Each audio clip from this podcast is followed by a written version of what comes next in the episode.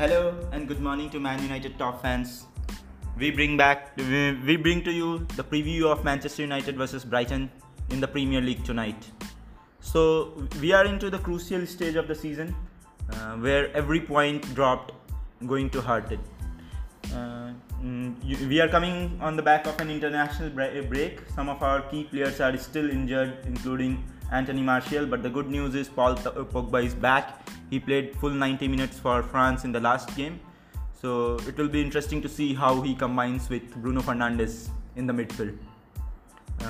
There are question marks about the fitness of Marcus Rashford and Mason Greenwood as well. Both of them missed international games for England.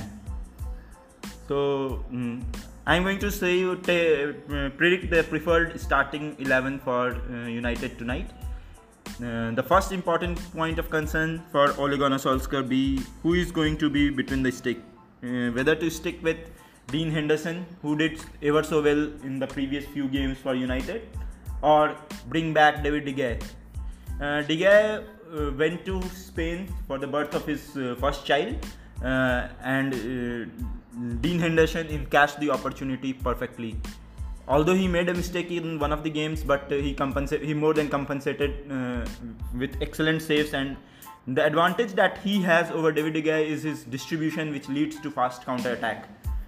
But De Gea has been one of the best goalkeepers in the world during last 2-3 years, but before that he was one of the best goalkeepers in the world. So it's not going to be an easy choice for Ole, but I would say let's look at the future and keep Dean Henderson between the stick. If he makes some blunder, big mistakes, then only bring back David De Gea. So I would go with Dean Henderson in this game. The back four, there will be Harry Maguire. There are question marks over the fitness of Lindelof, who is suffering from back injury. So I'll put Eric Bailly over there. In the right back, I will have Aaron Wan-Bissaka, no competition there. And in the left back, again, I will keep Luke Shaw, who was United Player of the Month for February and March. Midfield will be interesting. We have lots of choices. Fred, Scott McTominay, Matic, Donny van de Beek, Pogba and Bruno Fernandes. So we have three players to choose from for three spots.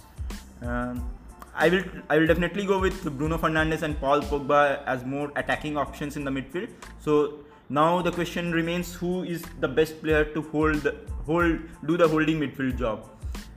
Fred has been in poor form for last few games, so for that role, I will take Scott McTominay. He is more dynamic and mobile, so let's see how he does it there. The front three, I think Rashford trained for last couple of days for United, so I think we have seen with Rashford that even when he's not fully fit, he always makes himself available for the game. That is his passion for United and football in general. So Rashford will be in the left wing. For right wing, I will play Daniel James because he scored a couple of nice goals for United and also scored for Wales with a fantastic header from Gareth Bale's delivery. And up front, I will put Mason Greenwood, not Edinson Cavani. Edinson Cavani is also coming back from fitness, and I think he is better served when he comes on as substitute.